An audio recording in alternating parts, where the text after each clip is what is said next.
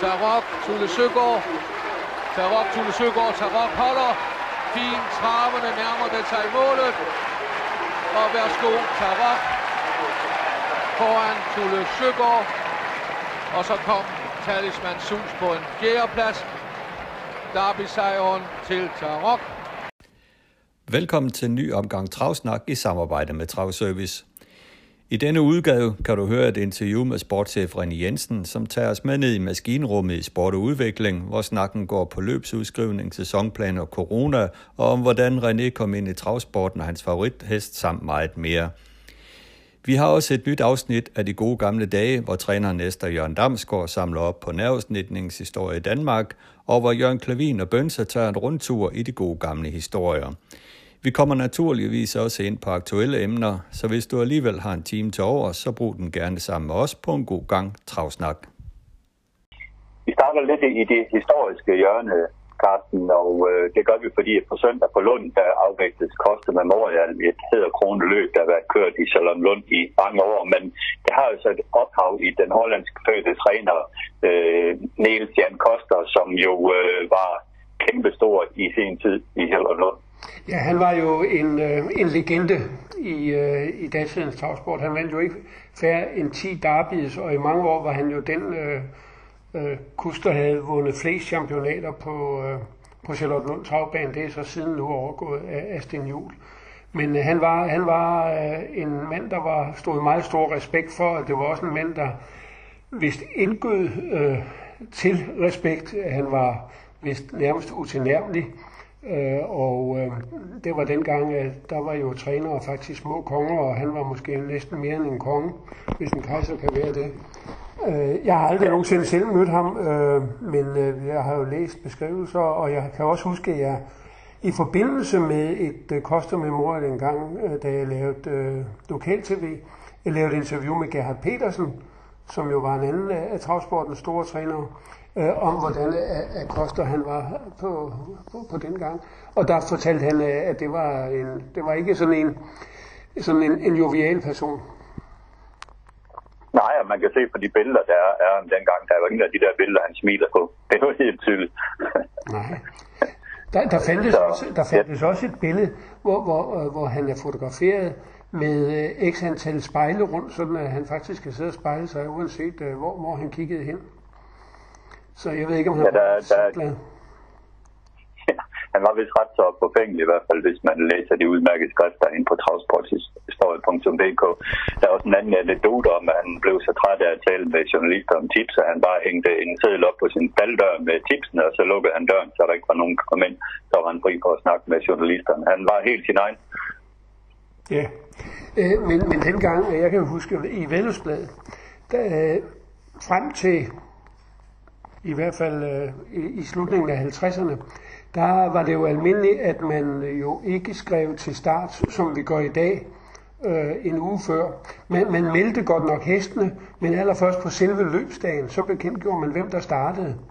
Og øh, der kunne man så komme ud for i Vældesbladet for eksempel, at så tippede man Kosters kørsel foran Sofus Sørensens kørsel og Mark Ingdams kørsel. altså ikke nogen heste. Ja, det var helt genialt. Ja. det må man sige. Det er noget, der virkelig er fortiden til. Men han skabte jo, han lavede navn til det her fantastiske løb, Koste Memorial, øh, som vi to jo husker, i hvert fald omkring slut 70'erne og 80'erne, som et helt fabelagtigt løb, hvor Torok jo havde nogle øh, øh, nærmest anekdotiske møder med wiretapper og Pershing og så videre. Det var et stort løb dengang. Ja, det var, jeg vil jo kalde det mere legendariske end anekdotiske. Ja, legendarisk, det er det rigtige ord.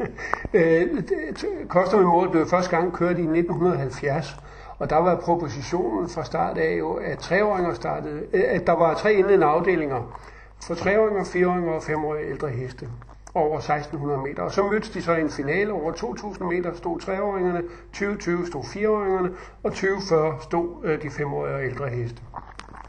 Og det var jo en, en, en, en proposition, der kunne lade sig gøre på den tid. Og det var jo her blandt andet, at vi så uh, Tarok uh, møde Wiretapper, uh, som på det tidspunkt var Søren Nordins uh, bedste hest. Og, og hvor Tarok jo, det var så som fire års, og hvor, hvor Charlotte Lundbanen lige var blevet lavet om, løb uh, Europarekord, da han vinder her. Ja, og vi kan alle sammen huske det billede, som er taget efter mål, hvor, hvor Jørgen Larsen rækker hånden ud til Søren Nordin, som øh, giver hånd og øh, tager på gangen. Ja. Det her er virkelig et øh, flot, og flot og meget sigende billede. Ja. Øh, så vil jeg sige, og, og øh, på det tidspunkt, og måske en halv år frem, der, der, der havde løbet stadigvæk øh, en vis skær af, af, af storløb. Men så var det jo Charlottenlund øh, kom i udfør, økonomisk udfør det i slutningen af 80'erne, begyndelsen af 90'erne, og der var Costa Memorial jo faktisk ikke noget særligt. Nu synes jeg, man er begyndt at få øh, kvaliteten på løbet op igen, og øh, den udgave, vi skal se på søndag, er jo ganske udmærket. Det, bliver godt, det er et godt felt. Jamen, det er det i hvert fald. Øh, der er jo øh, Copenhagen Cup-vinderen Cyberlane og øh, general øh, hvad hedder den, Peter Understeiners nummer to. General øh, Bianco. Bianco, ja, som er, som er ved, og, og Monark Newman, der er en virkelig lækker hest, der møder nogle af de bedste danske. Øh, så hvem tror vi egentlig, der kan vinde sig et løb? Ja, det, det gør jo Cyberlane nok. Men, men det kunne have været sjovt at se Tycoon Conway Hall fra, fra første startrække. Nu har den fået nummer 10. Og så skal vi nok heller ikke glemme Slide So Easy. Øh, den blev godt nok slået af Comet Boombay sidst, men der havde Slide So Easy altså noget i halsen. Så hans øh, præstation der skal vi nok ikke øh, lægge for meget i. Nu har han nummer 5, Jeppe Juli i Sulkin. Det, det bliver spændende, men øh, det bliver nok til svensk sejr. Øh, ja, Cyberlane må jo nok være favorit, selvom den har det der lidt besværlige startspor. Men du har ret med Tycoon Conway Hall. Det er dybt uheldigt for hesten, at den er gået andet spor. Nu har den jo i to starter i træk kvalt sig selv øh, ved at øh, have bagspor, hvor, den, øh, hvor man har taget op i hesten. Og den skal jo helst bare kunne køres fremad fra start af for at fungere ordentligt. Så der har Flem Jensen en stor opgave. Ja. Han må gå til den ud i sporene. Der er ikke andet for. Nej, han er nødt til at give los, og så prøve at se, hvad der sker. Men øh, en god øh, sportsdag her på, på søndag, så Lund, hvor der også er samspil med Sverige Grand Slam V7 75, hvilket betyder store omsætninger. Ja, der kan I jo, altså ATG forventer jo en omsætning øh, i danske kroner på en 11 millioner. Øh, så, så der bliver noget at skyde efter i det her GS75, hvor rækkeprisen er en krone i modsætning til øh, V75, hvor den kun er 50 år. Så er der jo heldigvis mange spilleklubber rundt omkring i landet, som øh, arrangerer spil, så det er bare med at hække sig på der. Øh, det er nok en god idé. Hvis man ikke selv vil. Præcis. Ja, det var lidt om øh, et gammelt løb. Ja, det var lidt af et gammelt løb, og, og nu skal vi sådan lidt til, tilbage til de rigtig gode gamle dage, fordi jeg har haft en snak med, med Jørgen Klevin igen.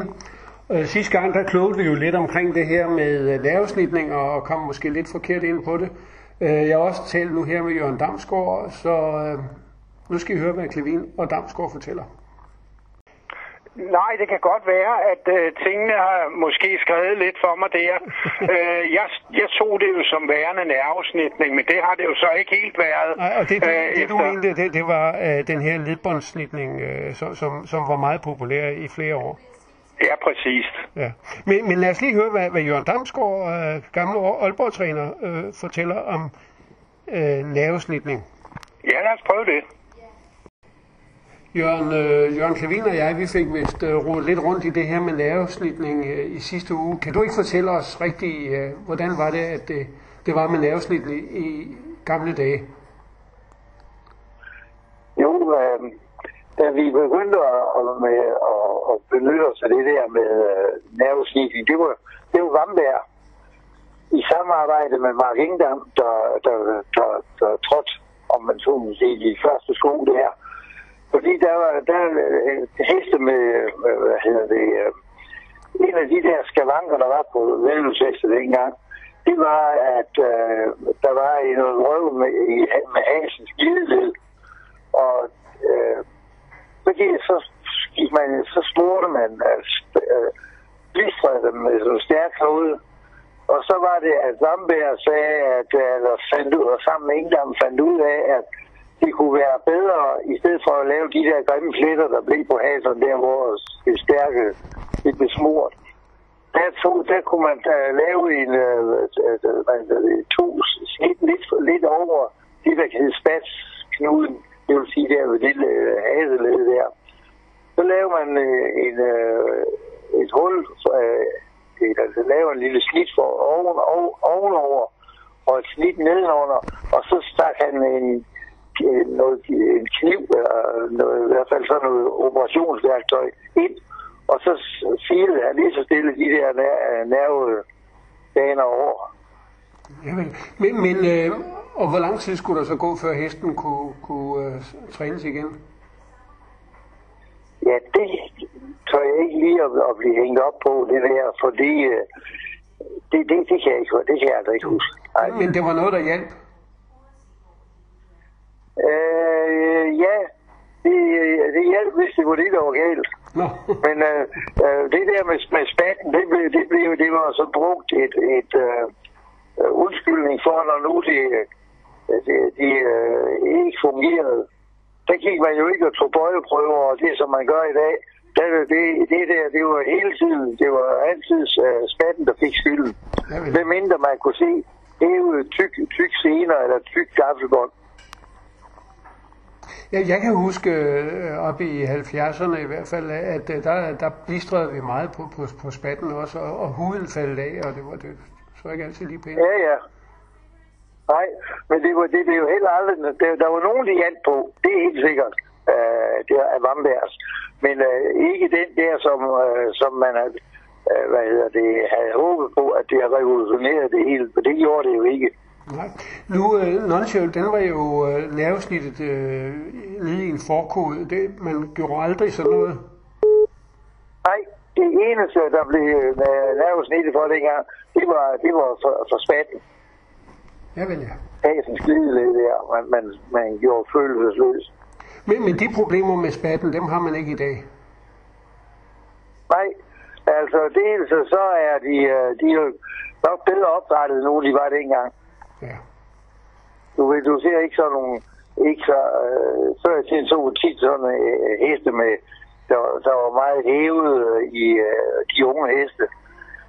Øh, nede omkring haser og sådan noget. Det, det gør du ikke mere. De er jo, de er meget mere øh, hvad siger, bevæget og kommer meget mere ud, og det, det hele det, det fungerer meget bedre på den, end det gjorde der i, i, i om man nogen må sige gamle dage. Ja. Det, det er næsten også en anden traverrace, vi har nu, end, øh, end det, der var dengang. Mm, nej, det er det ikke. De har lidt at være trave. De, de, de, altså, i gamle dage, der, så, hvis de kunne rende 25, så var det jo næsten hurtigt traver, ikke? Ja, ja, ja, men det, det, er, det er rigtigt. For jeg ved, at jeg, jeg vandt i første løb, det var 36 handicap fra spids. De vandt jeg på 38-3. Okay. Og det var i? Det har været i, det var i 54. Det vil jeg, ja. Nå, Jørgen, vi kan snakke videre om gamle dage ved en anden lejlighed, men tak fordi du lige fik sat uh, det her med... med ja, er der, er, der, er der noget spørgsmål, så, så, er du, så er du altid velkommen. Tak for det. Ja, Jørgen, og så må vi jo sige, at nu, nu ved vi alt om, om nervesnitning. Ja, vi er blevet lidt klogere alle sammen. Det er da kun godt. Ja, men øh, vi skal jo snakke om de gode gamle dage, og de var jo også gode. Øh, det husker vi jo begge to, da vi var børn.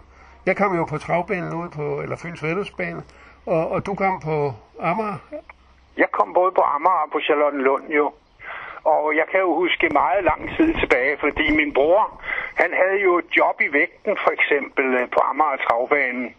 Og min far havde jo øh, malerarbejdet på Amager Travbanen, og jeg var jo forbundet med familien på Amager Mølle og øh, Hans Dirksen og Kært Pedersen og hvad de hed alle sammen. Så det var jo tæt på jo. Ja. Men jeg kan huske utrolig meget faktisk fra 58, Øh, blandt andet, hvor min bror sad i vægten, og hvor Koster kom forbi og snakkede med mennesker, som jo øh, var ansat der, selvom han var, jo, han var jo kongen dengang selvfølgelig, men det var jo noget, man så op til jo, ikke? At se den slags mennesker. Den, dengang var men, man jo også dis med dem jo. Øh, jo, jo, bestemt. Det generelt var man jo dis med, med voksne mennesker, ikke? Men jeg kan jo huske i hvert tilfælde... Øh, på daværende tidspunkt var der jo 32 trænere. Der var 30 publicitytrænere i København, og så var der to, øh, hvad hedder det, privattrænere som regel, ikke? Ja. Og øh, alle, til, til alle de der professionelle trænere, der knyttede der sig jo en lang række både lærlinge, som man jo havde dengang, øh, og lige så staldfolk. Og alle de der staldfolk, mange af dem, det var jo store personligheder, ligesom trænerne jo også var. Ja. Og man kan sige, når man kom der, så kunne man jo godt få indtryk af, at det var sådan en lille miniby, man havde stukket hovedet ind i, ikke? der var jo et, et dagligt liv øh, og leben, kan man sige. Der blev selvfølgelig også konserveret en del øl og spiritus. Det, det hørte jo ligesom med jo. Men der kom jo hesteejere for at se dagligt til deres heste for eksempel, og der blev spillet kort. Og øh, jamen, der skete jo utrolig mange ting, ikke? Og der kom jo også øh, efter skoletid mange unge mennesker forbi og kom i stallene hos trænerne og hjalp med og, og kørte og trænede. Og senere hen så udviklede det sig også til, at der kom TU, altså travsportsinteresseret ungdom. Og så blomstrede det hele jo. Og når man tænker tilbage på den tid, så så man jo, øh, selvfølgelig så man også sørgelige ting, det er klart, øh, men der var forholdsvis mest positive ting at se på. Men når man så på publikumssiden på den anden side, så var der stuende fyldt med mennesker. Ja. Men det var jo også, fordi man havde jo ikke så meget andet at, at, at gå til. Vel i København, der var det vel sådan, at du kunne vælge at gå til fodbold i Idrætsparken, eller også kunne du tage til trav på Charlottenlund. Ja, det, det er rigtigt. Eller, eller altså, på det er rigtigt, at øh, selvfølgelig, der var ikke meget tv i dengang, for eksempel, vel? Nej. Det, det var begrænset, ikke? Altså, det var nogle få timer om ugen, at der var øh, noget for, det var ovenikøbet for Rosenørns Allé, kan jeg huske. Jeg kan huske, Jørgen fortalte om de studier der, de havde lavet sådan nogle provisoriske studier, men det er jo slet ikke det, som vi så senere har stiftet bekendtskab med, vel? Men, men, øh, men det er rigtigt. Men, øh, men, men travsporten, eller trav- og galopsporten, var jo også enormt stor. Bare tænk på den mediedækning, som man havde på, øh, på det tidspunkt, og faktisk jo langt op, også i, i 80'erne og indtil 90'erne faktisk. Ja, det var enormt. Mm. Det havde godt greb, man kan jo sige, en personlighed som Gunnar Nuhansen, som jo kom meget på travbanen selv, øh, det gav jo også ligesom noget volumen, og man kunne se også, øh, når der var, hvad hedder det, transmissioner øh, fra travbanen, øh, eller for den sags skyld film, eller hvad man nu lavede dengang, ugerevyen og sådan noget, ja, det gav jo rigtig meget, ikke? Ja. Jo, men aviserne havde jo faste medarbejdere, der udelukkende skrev om, skrev om trav eller galop. Ja, ja, der var jo fru Donate, eller hvad, Mrs. Quickly, og hvad de hedder alle ja, sammen, jo, ikke? det var faktisk hendes mand jo ikke Quickly. Øh, jeg ved ja, ikke, ja. hvad han hed, fordi han var bare et begreb med, han hed Han var Quickly. begrebet, ja. Der, der er jo, der, der engang læste en, en, en vittighed med øh, en taxachauffør, der kommer, der, der siger, Ja. øh, goddag, jeg skal hente en knallert.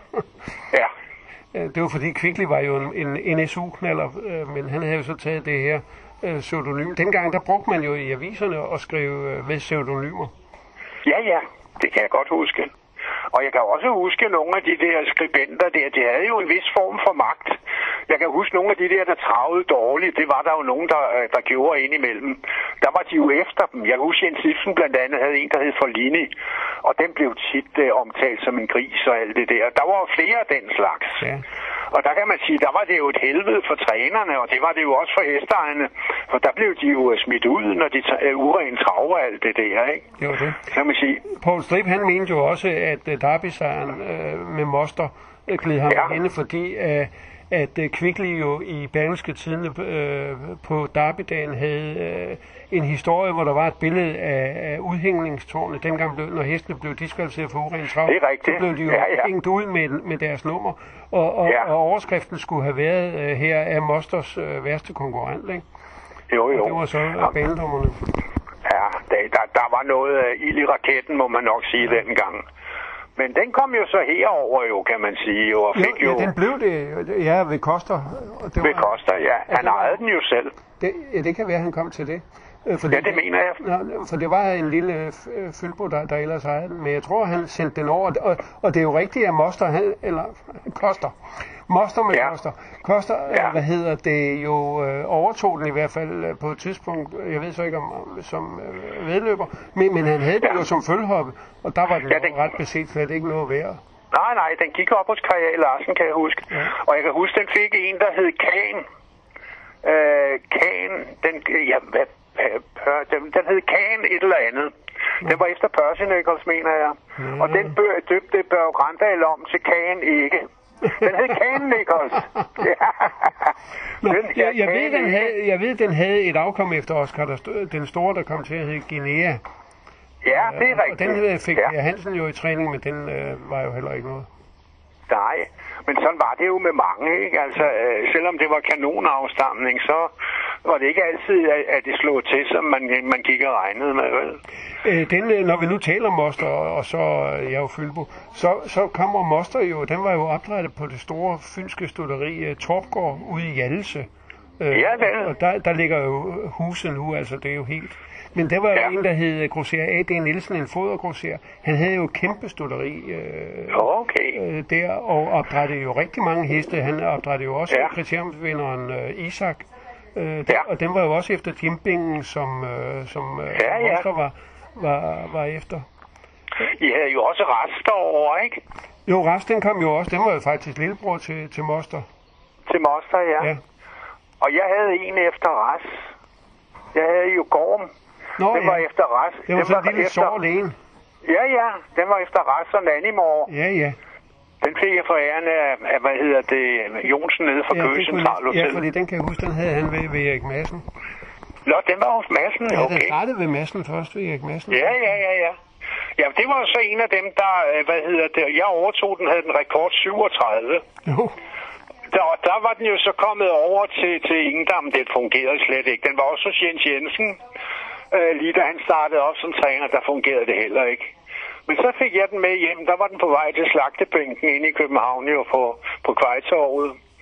Så tog vi simpelthen og gav den fire ridehestesko på, og så øh, trænede vi den i, i vejkanten faktisk fra, øh, hvis du ser der fra Jetvejen af, helt ud til Dragør. Der var sådan en dejlig græsrabat. Og vi var fuldstændig ligeglade med gangarten på den. Det, vi galopperede lige så meget på den, som vi, vi kørte allerede den i trav, ikke? Ja. Og det endte med til sidst med 27. Okay. Det var jo flot, jo. Ja, ja.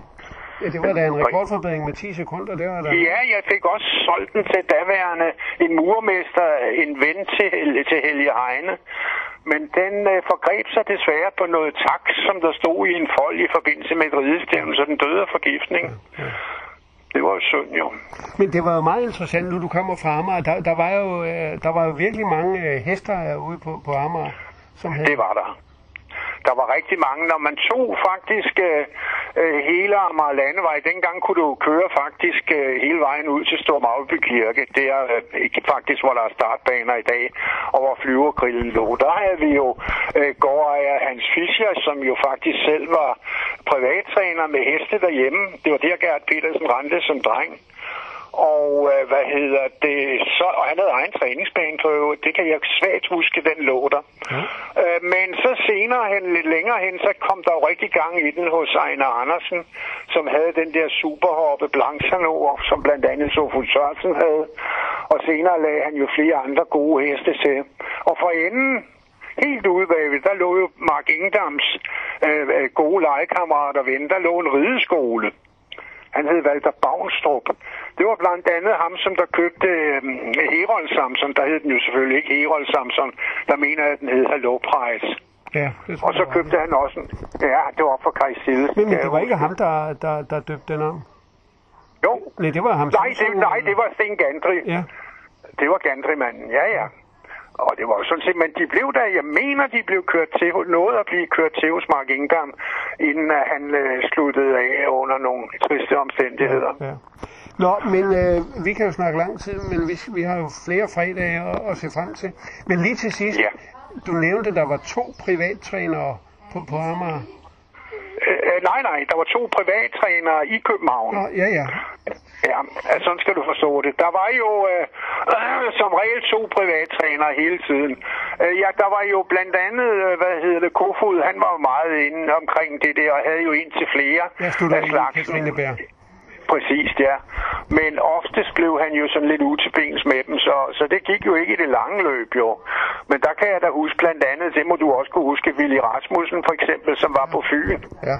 Og han var vel også i Skive. Han var jo en af dem, der både kunne ride galopløb og ride, at øh, køre travløb, jo.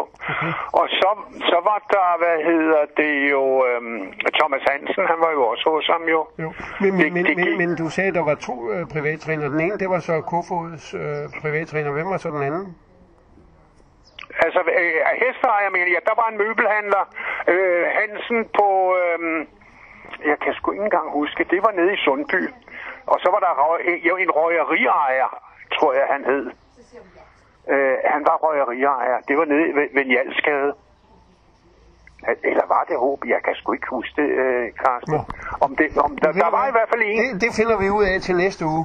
Nu ja. øh, vil jeg sige uh, tak for, for, for, uh, for vores snak her i dag, og som sagt så er vi tilbage med de gode gamle dage her i podcasten næste fredag. Det siger vi. Dejligt at høre fra, fra Jørgen Damsgaard, en gammel skivedreng, som jo i mange, mange år var, var træner i Aalborg, at det ser ud som om, han stadigvæk uh, hænger i den gode Jørgen. Han følger meget med i, uh, i travsporten og ringer til mig, hvis der er et eller andet, som uh, han mener ikke er rigtigt, eller at han ikke lige kan få mekanikken til at spille, så han kan, så han kan se løbende. Så jo, han, uh, jeg tror, han er 84 år, og, og, og still going strong. Ja, det er herligt, og Klamin, han er også stadigvæk i god form, kan jeg høre. Han er også i god form, og, øh, vi, øh, og jeg fortsætter at snakke med ham næste fredag.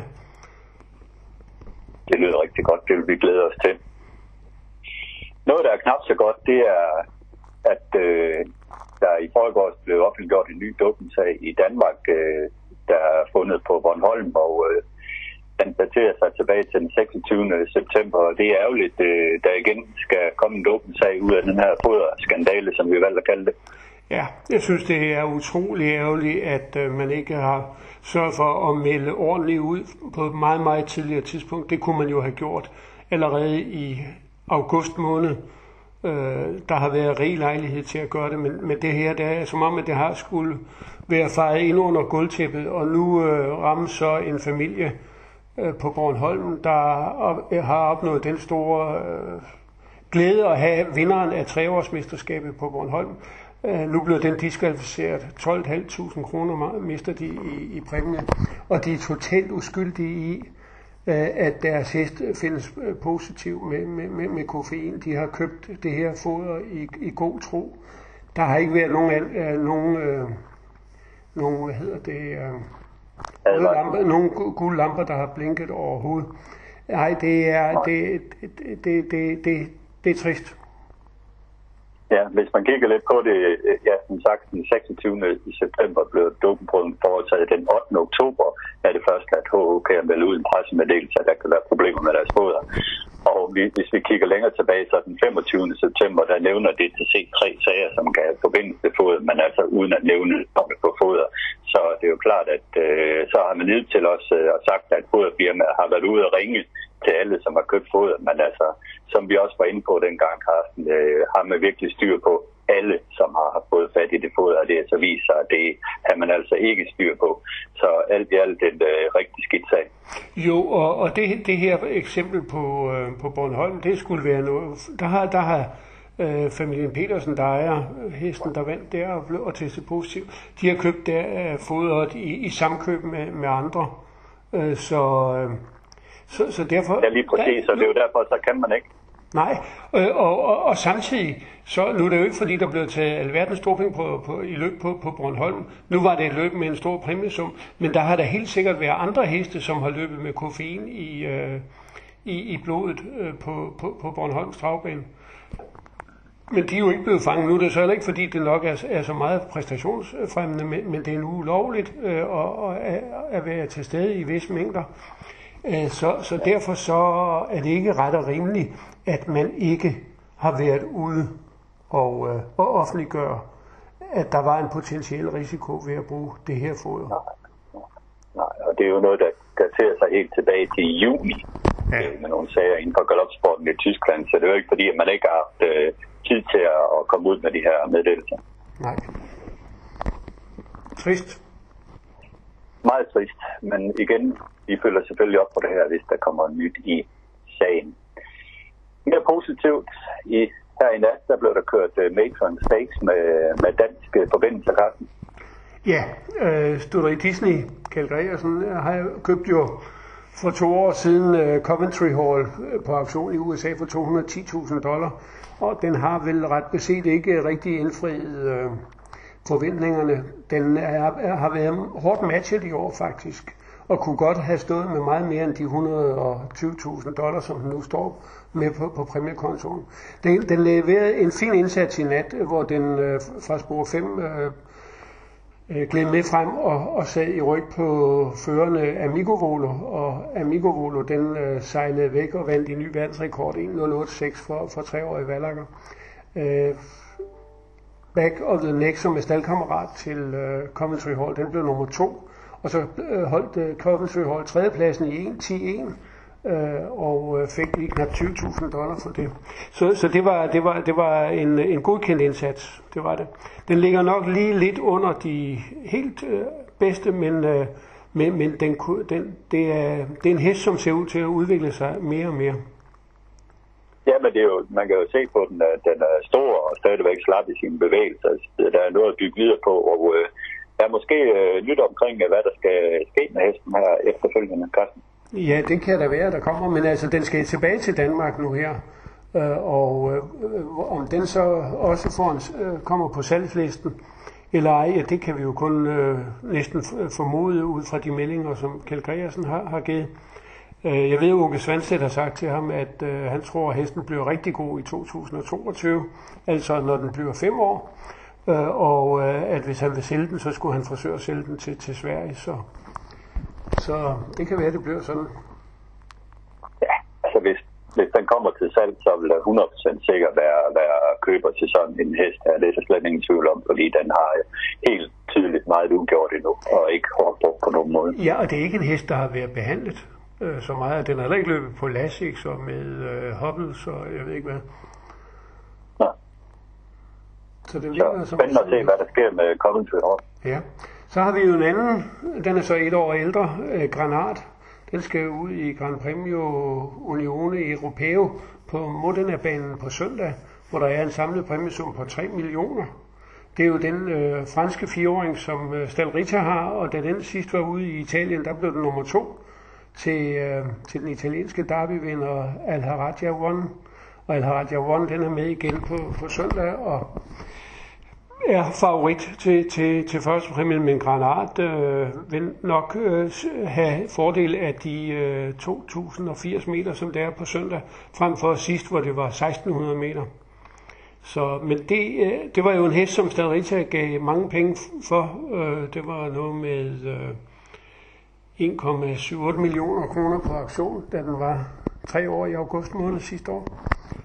Øh, og, men det ser altså ud til at virkelig har, har været en investering, der, der kan gå, gå hjem, fordi øh, den, er slet ikke, øh, den er slet ikke færdigudviklet endnu. Og øh, Bondo han er god til at managere den. Så det bliver rigtig spændende at følge Granat videre frem. Det med Jørgen Jensen Stallerita, da du talte med ham, der nævnte han jo det der med, at han ville øh, gerne opgradere han nogle heste, der kunne klare sig i overgangsløbet. Nu har han jo handlet også til Stallen, som går over til hans svenske træner, øh, Sandra Lumola. Så han er jo holdt ord der. Det må man sige. Øh, hans drøm er jo at, at, få, at prøve at, at, at få en dansk derbyvinder. Og der har han jo så, i hvert fald, så vil han så forsøge det med, med købet af Fossa, det synes jeg, det, det bliver meget spændende. Ja. Ja, Fossa og Frederik mødes jo i dag i øh, en afdeling med dansk afsløb. Der er jo indledende løb til dansk afsløb her i dag på byens vedløbsbane. Så de to øh, gode... Ja, det vinder Frederik vel. Ja, selvfølgelig gør den da det, Carsten. Det er da på tid, Frederik slår for sig. Nej, nu må vi se. Der er premiere, eller der er ikke premiere, der er finale den 29. Øh, og der får vi så nok for sig, at Frederik at se igen. Ja, du har en lidt interessant artikel der omkring det danske afsløb. Det er jo ikke nær alle hængste, der er tilmeldt, der har afkommet med i de her indledende løb. Faktisk kun øh, halvdelen af den cirka, var det ikke? Jo, det var 9 ud af 16, som jeg lige husker det. Ja, ja det er jo, det er jo egentlig lidt påfaldende, synes jeg. Ja. Men din, øh, din øh, nye påhæng der fra Fandt, han har jo øh, syv med. Ja, det, de er rigtig begyndt at rulle sig ud fra Fang afkom, det må man sige. Ja, ja det er rigtigt. Hængsten, som, som øh, mange har skældt ud på, men øh, det kan da godt være, at de kommer til at ændre deres mening omkring Fejfang. Man kan jo sige også, at uh, Fejfang var en glimrende ung hest, han var en fantastisk øh, ældre hest i USA. Øh, han har en spændende afstamning. Hvorfor skulle den ikke kunne, øh, kunne afle? Altså, det... Men jeg, jeg skal da indrømme, at jeg selv har været med til at dømme den ud. Men, men, men det er som om, at vi må tage det i sig. Ikke? Altså øh, fly... Øh, hvad hedder den? Øh, Ingen tvivl om det. Ja. Ingen tvivl om det. Hvor New har jo den der frontrunner Shadow. Der, det, det var lige det navn, jeg lige ledte efter. Ja, frontrunner ja. Shadow. Hun har jo vist sig at være ja. endda en, en ret stærk hoppe, øh, som øh, virkelig kan slutte af. Og så er der jo også, der er jo også en norsk uh, Costume Cheval, som jo har, har en 10-rekord, øh, og, og som ja. øh, er en hest ud over det helt sædvanlige. Ja. Lidt mere ud over det sædvanlige, for jeg kan sige, øh, vi taler om verdens bedste hest. Det er FaceTime Bourbon. Den var jo i ilden i går på 5, hvor den vandt i tiden 1.09.8, øh, nærmest ukørt med uden at trække vat og norsk udlag. Øh, kan vide, hvor det ender hen med den her FaceTime på Carsten. Ja, det er jo et monster. Og, og, og det er en hest, som... Øh, altså jeg kan meget, meget bedre lide den end, end Bold Eagle. Øh, FaceTime Bourbon virker til at have et helt fantastisk temperament. Øh, Bjørn Gub kan jo dirigere den i løbet, hvordan han vil. Og, og dens trav, det er jo, fan, øh, det, det er jo, det er jo elegant. Altså det, det her, det er en komplet traver. Den er, den er virkelig lækker. Jamen, det ser ud som om, at den har det hele, og øh, den kan jo slappe af undervejs, og, og ja, den har jo simpelthen bare det hele. Det er svært at sætte en finger på den, og meget ulige ready cash afkom, ja, så virker den jo fuldstændig rolig øh, med alt, hvad den har med at gøre. Det er, det er virkelig en vedløber. Ja, det, det er virkelig en vedløber. Så, ja, så det, men jeg må det igen, spændende. Øh, ja. ja. Øh, og vi taler meget om det her med verdens bedste hest, øh, og det, er jo, det, det skifter jo altid lidt rundt efter, øh, hvad der sker der er også nogen, der er begyndt at snakke om Hail Mary efter den øh, vanvittige flotte sejr her senest i Breeders uh, Crown, hvor den øh, vinder også ukørt. Der er Curiosité, der starter her i weekenden i Axel Jensens mændeløb. Der er det hele taget sådan mange øh, kanoner, der får op rundt omkring lige nu. Jo, vi har jo også Sakon, Gio, øh, Joe i Italien, som jo har slået ja. FaceTime på, på ja, to gange. Ja, Mico Volo, øh, tre års øh, ja. valglagt, der skal den til Europa. Øh, ja, der er mange spændende ting lige nu. Ja. Der er, der er, og det men er i det løb i går, der var, ja, men det løb i går, der var der jo også et par danske interessante heste til start. Øh, Erik Diel og Empire, og øh, de gjorde det jo på sin vis øh, hver ret så god løb. Ja, det var jo så uheldigt, at Empire igen galopperede. Det var så en galop, som uh, træneren Thomas Malmqvist tog på sin kap, fordi han mente, at uh, han, han, han, tog, han, han sendte den til start uden, uh, uden et paletteforbud. Han mener, at hvis den havde haft de forbuds på, så havde den ikke lavet den galop. Og så var den måske blevet nummer... Så, ja, så vil tro, at den var blevet nummer tre. Nu øh, galopperede den, og det gav så angrebsplads til Erik de Ile, som faktisk var den hest, der ned gennem opløbet løb hurtigst af alle. Og han kunne lige så godt have været nummer 3, som han nu blev nummer 6. Øh, og han noteres for 1.10.6, og det er faktisk øh, uofficielt dansk rekord for en, for en fireårig hængst. Uh, Tumbledust vandt uh, Criterium Continental i sin tid i 1.10.7 og har så den officielle rekord. Ja.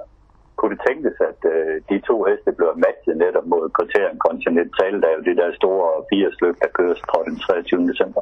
Det vil jo være naturligt. Uh, nu var der jo faktisk ikke så mange fireåringer med i går. Der var Gytte Præ, og så var der de to danske.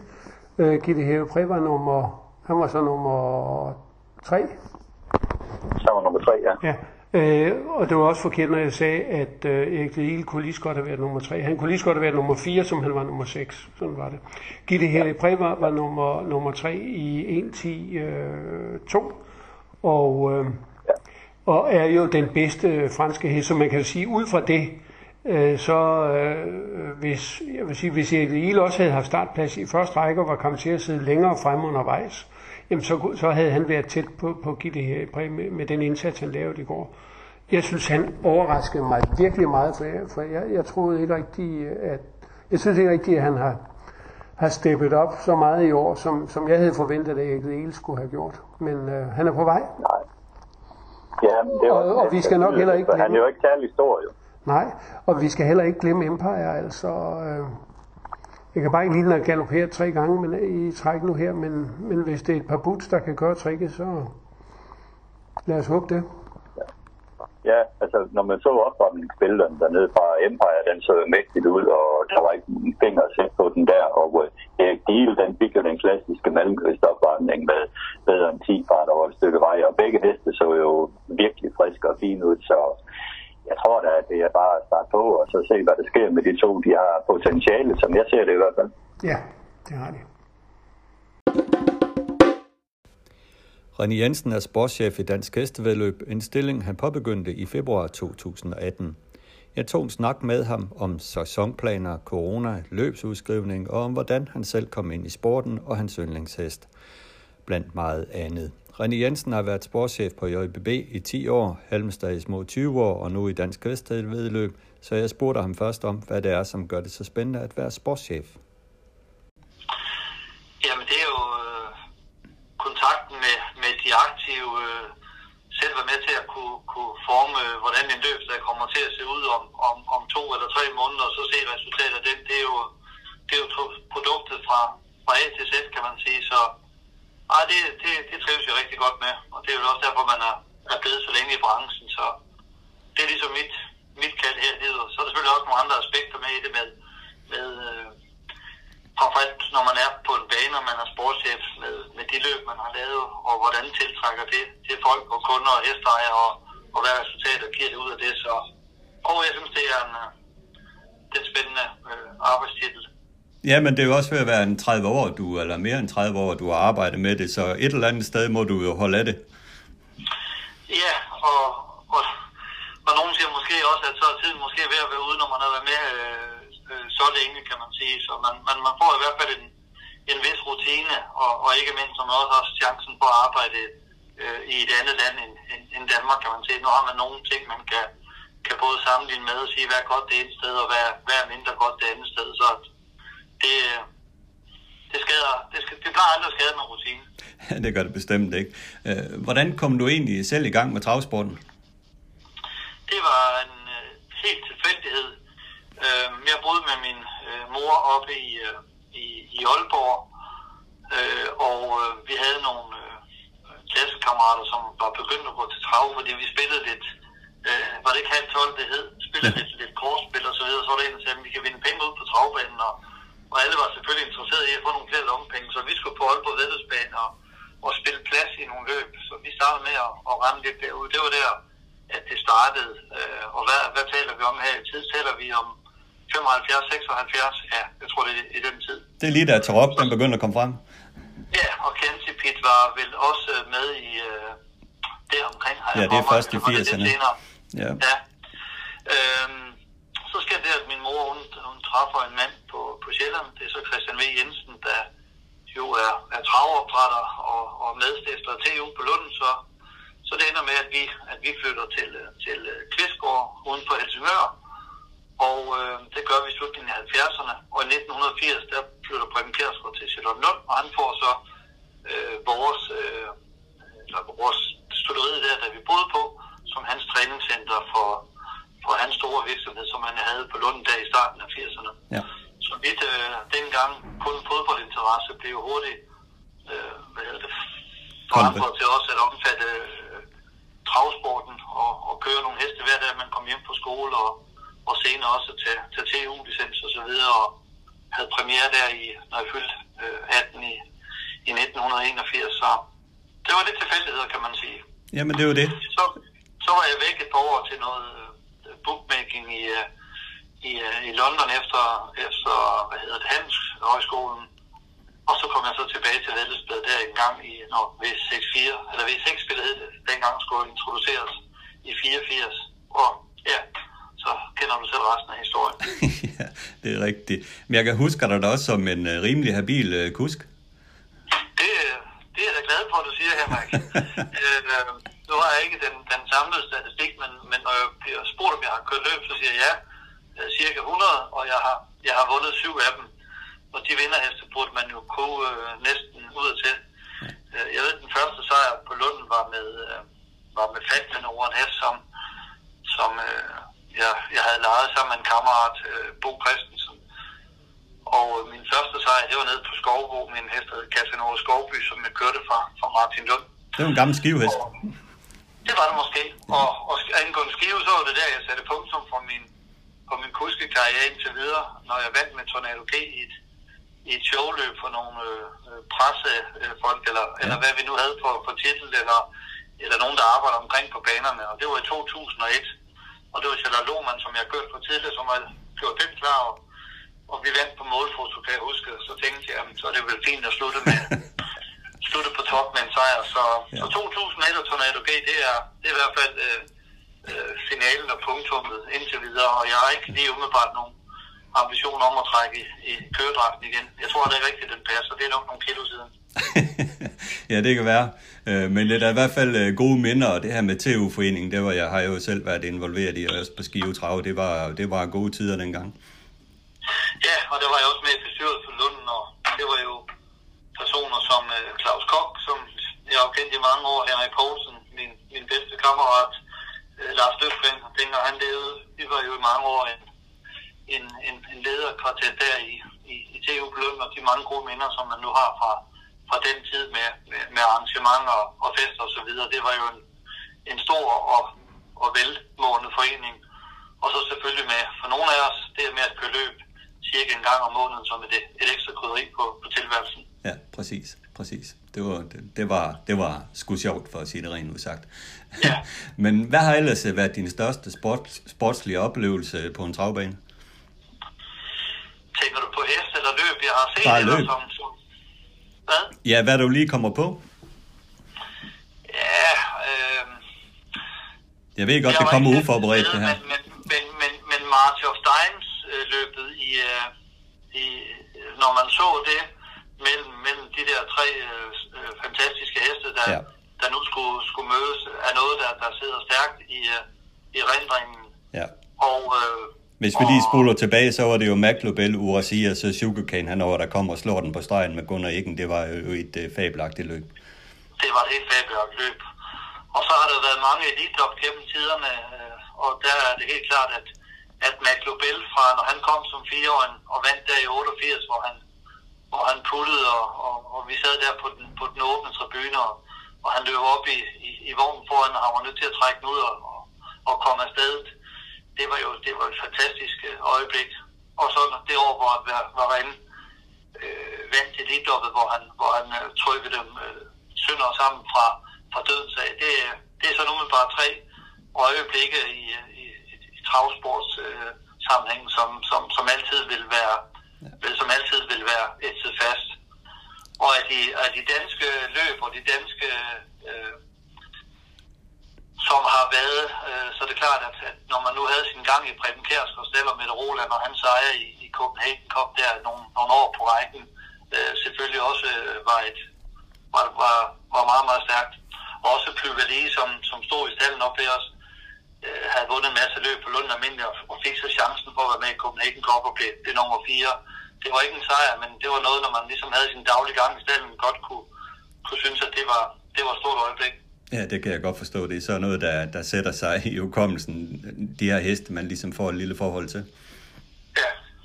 Men det der med 88 McLobel, jeg var også selv deroppe. Jeg sad nede i Opløsvinge og så det, og øh, jeg glemmer det heller aldrig. Det var... Jeg får stadigvæk bare ved kuldegysninger, bare ved at tale om det. Ja. Favorit her gennem tiden? Skal vi lige snuppe den ind, til vi går til det mere alvorlige? Og der tænker du på, på alle kategorier, hvad der yes. nu har været det er altid, altid svært det her med, med før og nu, men, men øh, jeg synes jo, at Rennes har haft nogle egenskaber, som gør, at den har været, øh, at den har været ja, fantastisk. Så ja. hvis, hvis man er med pistol for brystet skal vælge en, så, så bliver det bare Rennes. Il Capitano. Ja. Ja, han var bare unik. Det må man sige. Nå, René, det var, det var den sjove del. Ja, lad os komme... det holde her, eller hvad? Nej, lad os komme tilbage til virkelighedens verden. Og virkelighedens verden, øh, det er jo øh, corona lige nu. Øh, hvordan har det egentlig været at være sportschef i de her coronatider? Jeg går ud fra, at det har været stressende. Det har været stressende, og det har været frustrerende. Frustrerende er vel det ord, som jeg måske mest vil sætte på, hvis det er, uden at vide, hvad sker der i i morgen, hvad sker der på mandag, hvad sker der næste uge, og hvad sker der om en måneds tid. dem, der kender mig lidt, lidt indgående ved, at, at planlægning og, og, og orden og, og i ting og sager, det er det, som er mit, øh, min, det jeg bedst kan lide, og det jeg bedst synes om. Så det her med at, at lave nogle ting for, for en uge, eller 14 dage, eller 3 uger i gangen, og ikke have den der overblik og vide lidt, hvad der sker, det er, det er ikke lige mig, men det er jo det, vi har været nødt til at, at forholde os til, også i sport og udvikling, så at det er jo ikke kun øh, undertegnet, det har gældt, det gælder selvfølgelig også medarbejderne, som er utrolig stærke og dygtige, både Kim Pedersen og Uwe eller eller vi har været sat på nogle, på nogle opgaver. For det har jo været med øh, hurtigt indkaldte teamsmøder en, en, en fredag aften, eller lørdag morgen, eller lørdag aften, eller hvornår du nu har været, øh, for at sige, at nu har vi den og den situation. Hvad kan I gøre med kort varsel, så vi kan kommer til at afvikle løb, eller vi kan få amatørerne ud og køre igen, eller hvad det nu kan have været.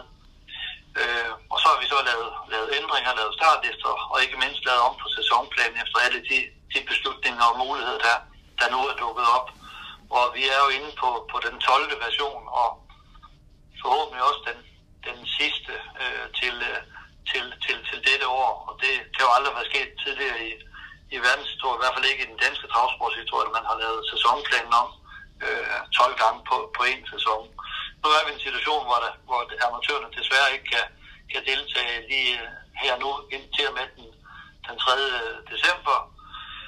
Og øh, bliver det således, at, at muligheden dukker op for, at de kan det, jamen så laver vi om i de løb, som er udskrevet. Men, men nogle nye løb, der er noget andet i december måned, som jo er en af dem, hvor vi går lidt ned på lidt lavere plus, det har jo umiddelbart svært ved at, at se, at, at det skulle blive tilfældet. Ja.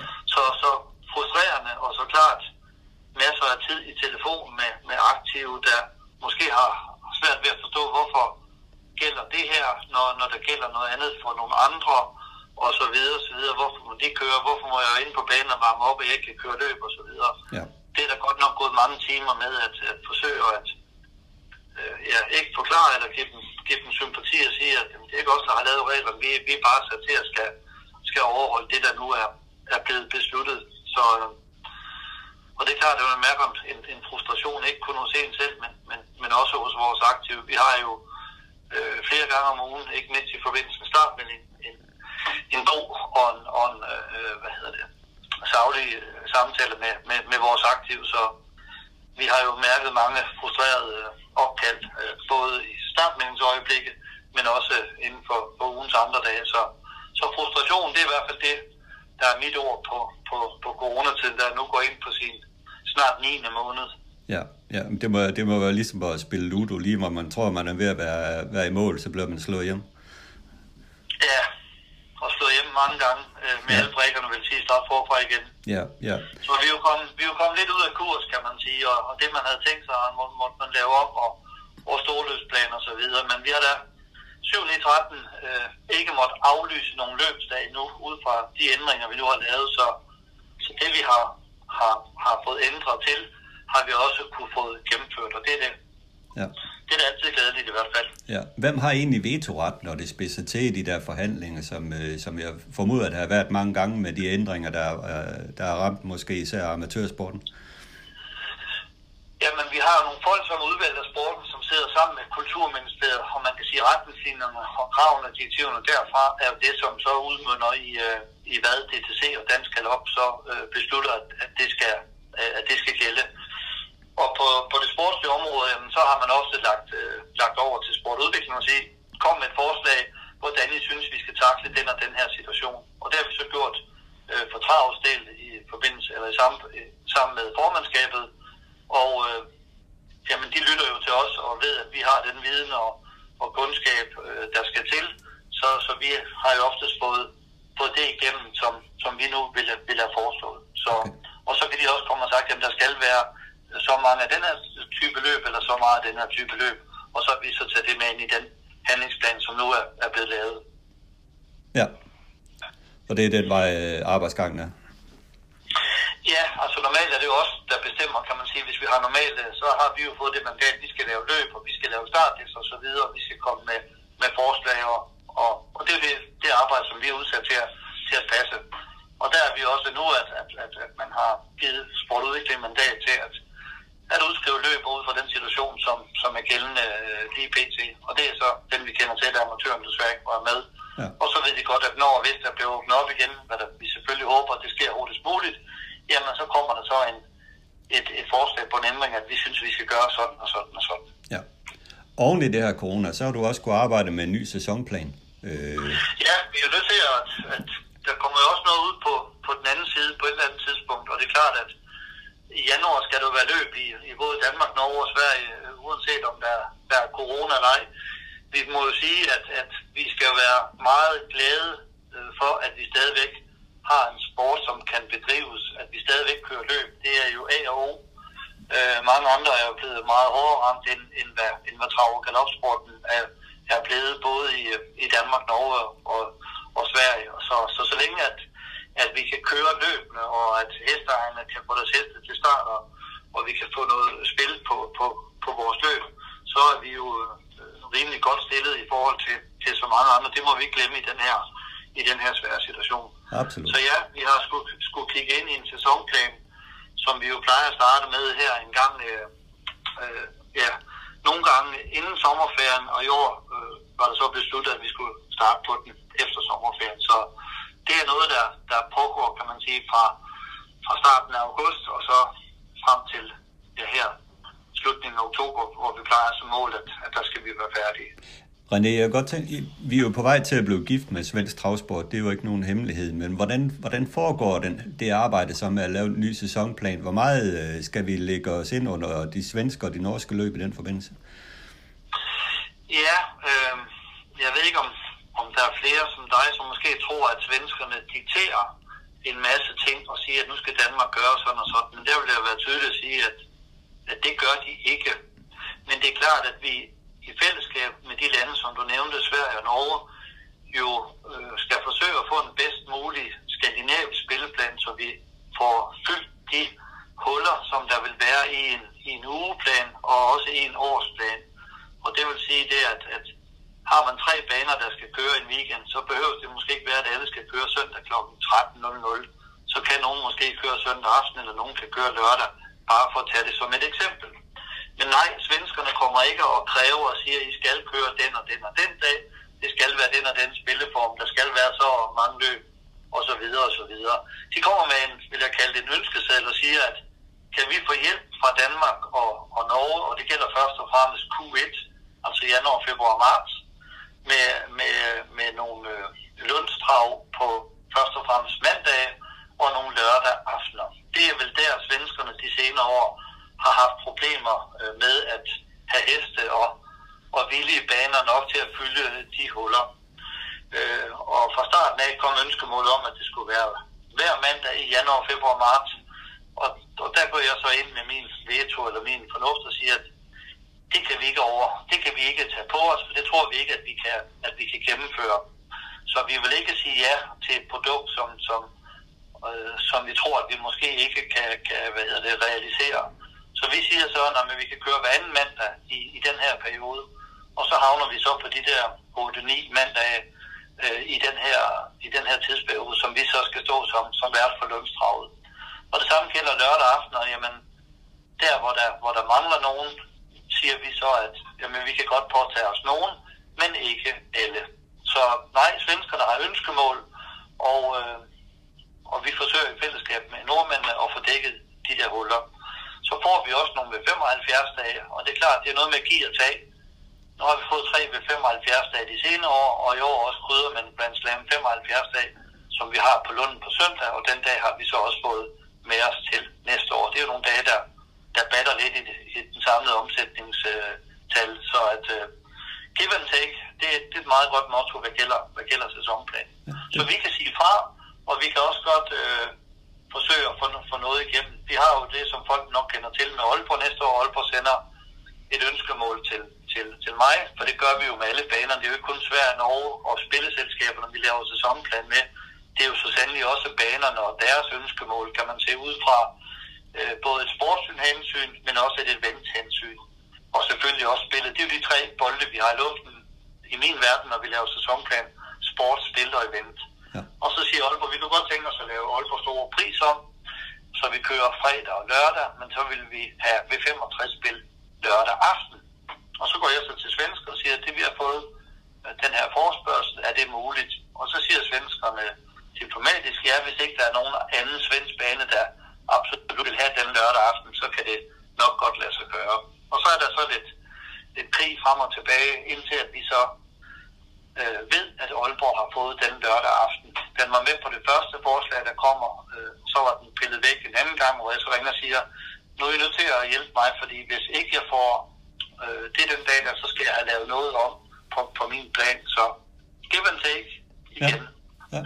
Men det, det, det lyder da som øh, en positiv ting, altså at man kan arbejde på den måde. Det, det, det tror jeg, der er mange, der er glade for. Det er suverænt godt på det, på det på, blandt de øh, tjenestemænd der på, med de her tre lande. Vi har ikke så meget med finderne at gøre. Øh, de er jo ikke involveret i den nordiske spilplan øh, så meget. Så, men, men, men, men, men blandt øh, nordmænd og, og svensker og danskere, så fungerer det her rigtig godt. Og angående sæsonplanen, jamen, som jeg sagde, så er der nogle ønskemål fra, fra Centralforbundet og banerne, og det var jo i år, at bibeholde de antal løbsdage, som, som vi nu har haft. Og banerne får mulighed for at sende ønskemål ind ikke på deres fuldstændige sæsonplan, men nogle dage, som de gerne vil køre, og også hvis der kan være nogle ting, hvor de har banen optaget noget andet, hvor de ikke kan køre. For eksempel, hvis der er noget stort i byen i, i en weekend, eller hvis området er udlejet til, til, til et andet arrangement, eller hvad det nu måtte være. Så det er klart, at, at banernes ønskemål selvfølgelig også spiller ind. Og, øh, og der plejer jeg at sige til dem, at det er lidt som juleaften. Man ønsker sig en masse, men, men man får ikke det hele. Mm. Men vi forsøger selvfølgelig at, at, at give dem det, vi, vi nu kan se, at vi kan, at vi kan, hvad hedder det, vi kan få, få løst. Okay. Ja. Og det bliver så løbende fuldt op, kan man sige, at, at vi har de her, eller en eller to spørgsmål, at den her dag får du ikke, øh, skal vi så ligge der her, eller skal vi ligge der der? Så vi forsøger at lave sæsonplanen sammen med banerne. Øh, i stedet for at jeg kommer og siger, at det er mig, der bestemmer, som det er i den sidste ende, så føles det mere om som at trække en plastikpose ned over hovedet og sige, nu skal I køre på de og de dage og på de og de tider. Så at i fællesskab med banerne og banelederne øh, forsøger vi at lave øh, det bedste, ja. det bedste produkt. Ja, super. Det her med at få... Så jeg vil sige, i år, ja. der, har, der har sæsonplansarbejdet været, været det letteste af de tre, som jeg nu har været, har været med til, kan man sige. Og jeg tror, en stor del af det var, at, at Uwe og jeg fastlagde øh, storløbsprogrammet og sagde, at ud fra nogle ønskemål og nogle baner, blandt andet flytningen af Jysk 4 Grand Prix weekend til slutningen af juni, så gav det nogle andre muligheder. Så lagde vi storløbsprogrammet og sagde, her ligger storløbene, så det er det, I skal udgå fra. Øh, så var der en del måske ønskemål for banerne, som de så må, måtte prioritere om på. Men det har i hvert fald været, synes vi, øh, en god måde at, at, at håndtere det på. Ja. Så vi ramte næsten i plet med, med sæsonplanen, med, efter vi har siddet en, en halvanden dag i Aarhus og, og lagt det her store puslespil, som det er, når det er 250 brikker, som skal passe ind i det danske, først og fremmest, men også være en del af det, af det skandinaviske. Ja. Jeg gætter på, at der er mange gule sædler, der bliver knaldet op på en tavle, så ser man, hvad der sker. Nå, der er mange papirer, så det er godt, at vi har et langt bord i Aarhus der, fordi at, så er der fodbolds øh, Europamesterskab, hvis det nu bliver gennemført. Hvornår spiller Danmark, og hvornår ja. er der kampe der? Der var noget Tour de France start, som var aktuelt i Danmark i starten af juli. Ja. Øh, der er noget olympiske lege, og der er blag, og der er blag, og der er blag. Ja. Så at, ja, der er mange ting, og man skal til. Og man kan ikke vinde alle krigene, så man er nødt til ligesom at, at vælge nogle af dem. Så, så der er meget, man skal, man skal gennemgå. Ja. Plus der også skal være et flow, kan man sige. Øh, banerne skal have, som er vigtigt, et, et, et, et, en god kontinuitet i deres løbsdage, så ikke man har det hele inden for, for 14 dage eller 3 uger, og der ikke bliver for langt imellem løbsdagene. Ja. Og at, at, at der ikke kun er løb i, i Vestdanmark i, i en weekend, at der er en balance mellem øst og vest, og de ikke ligger for tæt på hinanden, og så videre, og så videre, og så videre. Så, så det er ikke bare lige at sætte sig ned og så sige, at det gør vi lige på en time. Ej, det er det ikke. Det er, det er noget, der kræver koncentration, og selvfølgelig også der, som jeg nævnte før, lidt rutine, og man, man lærer sig hele tiden, hvordan man kan, kan håndtere det. Ja. De, og de ting, som er jo nye med sæsonplan næste år, er jo lidt flere løbsdage, men, men, men på sigt øh, lidt færre løb. Øh, vi har, vi har det her med amatørdagen, kan vi godt se, der er et behov for på, på dele af sæsonen, så der har vi udskrevet øh, 13 af dem, Øh, og derimod så kommer vi nok at arrangere lidt færre løb på, på almindelige løbsdage. De der dage, hvor at, at øh, publikum i Danmark har været til, til programmer med både 11 og 12 løb. De bliver ikke specielt mange i 2021. Nej. Der er en, en ting, øh, øh, som tror jeg mange efterspørger, det er jo her med, med online tilmelding og mulighed for at melde med sulkier og skueændringer osv. Er det noget, man kigger på? Vi kigger på det. Vi er ikke rigtig der endnu, men det er jo nok, som du siger, når du siger, at vi skal gifte os med Sverige, nogle ting, der er vel kommet hen ad vejen.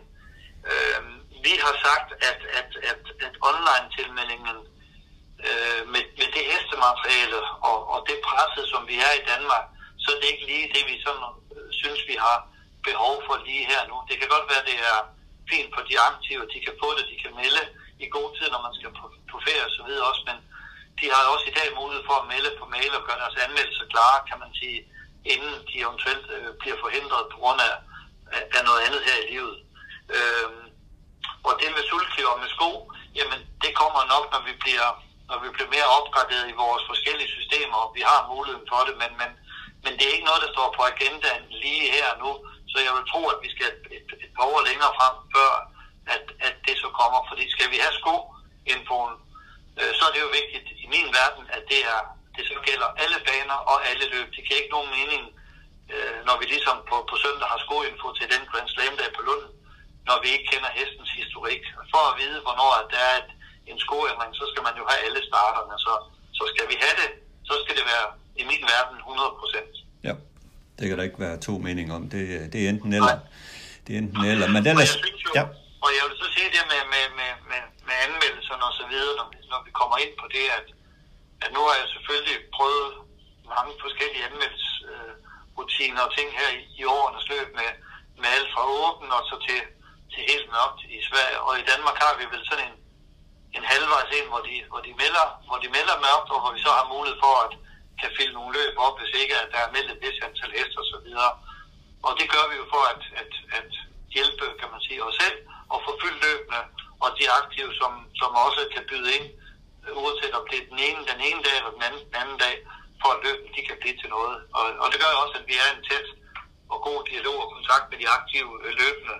Øh, så jeg synes faktisk, at det system, vi har her, øh, det fungerer godt, og jeg kan ikke se, at, der, at det gavner nogen mere end nogen andre, fordi vil man ikke melde, så kan du risikere, at løbet det er fyldt op, og, og skal du så melde, så kommer du så med med, med det højeste nummer, hvis det er mere end de, de otte heste, som vi har sat som den, ja. som den nedre grænse. Så det er et system, der har fungeret, inden jeg kom til, og jeg synes, at efter nu at arbejde med det nogle år, at det også er, er en god måde at arbejde på. Jeg ja. tror, vi vil have svært med, med et online-system, som, som, som du nævner, som du nok kender fra det svenske, med, hvor man kan se, hvem der er meldt og så videre, også med, med det franske, så havde vi ikke set en banditbrik tage, tage 30-31 sejre i Danmark, fordi så er der nok nogen, der vil skræmme væk, og jeg tror jo i min personlige del, at det, det gavner dem, der har mange heste at melde.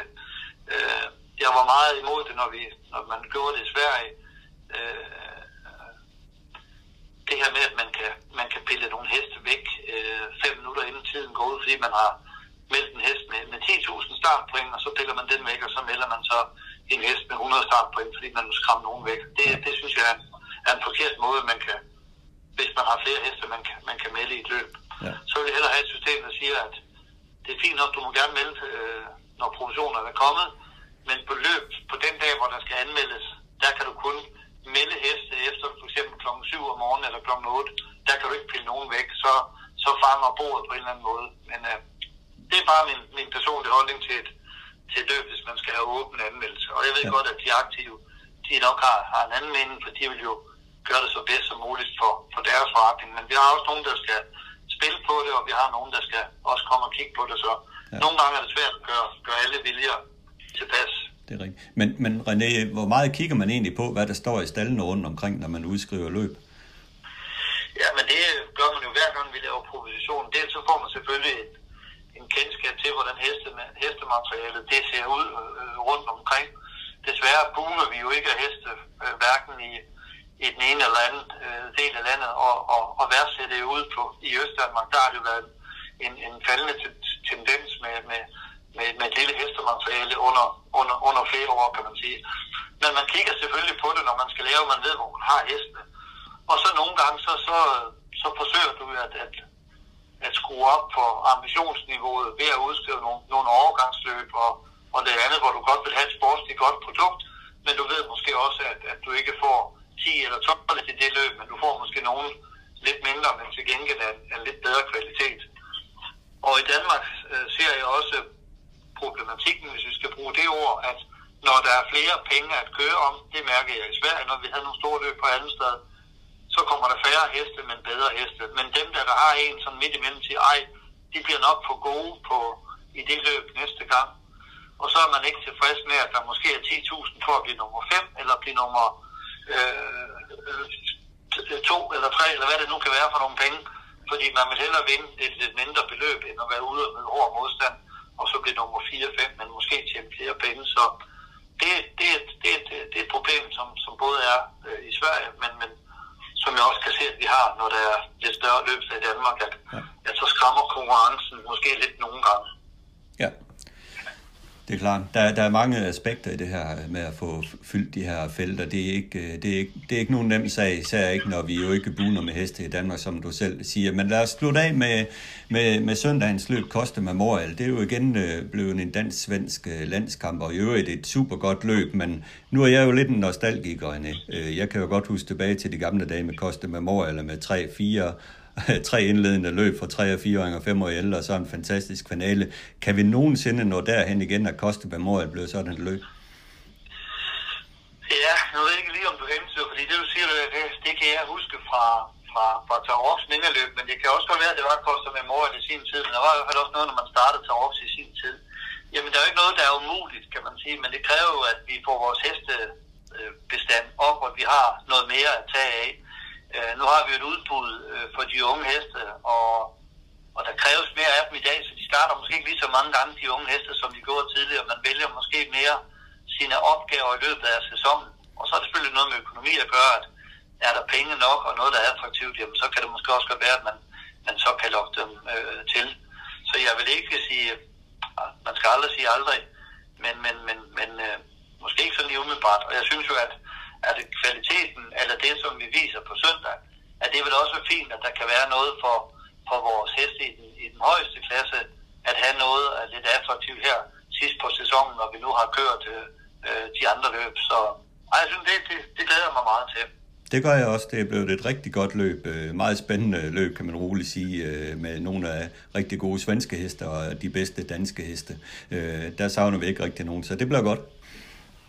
Ja, det håber vi i hvert fald. Jeg synes også, at, at, at, at løbende ved siden af, også med lidt, med lidt, med lidt udlandets deltagelse nu, hvor svenskerne skal, skal stå for, for merparten af omsætningen, at der er lidt, et par holdepunkter der, både med, med svensk og dansk øh, anknytning, som, som, som gør sig gældende. Så jeg håber og tror, at vi kan få en, en, en fin dag med, med god travsport på, på Lunden på, på søndag. Lad dette være de sidste ord i vores øh, snak, René Jensen. Tak for snakken. Ihr seid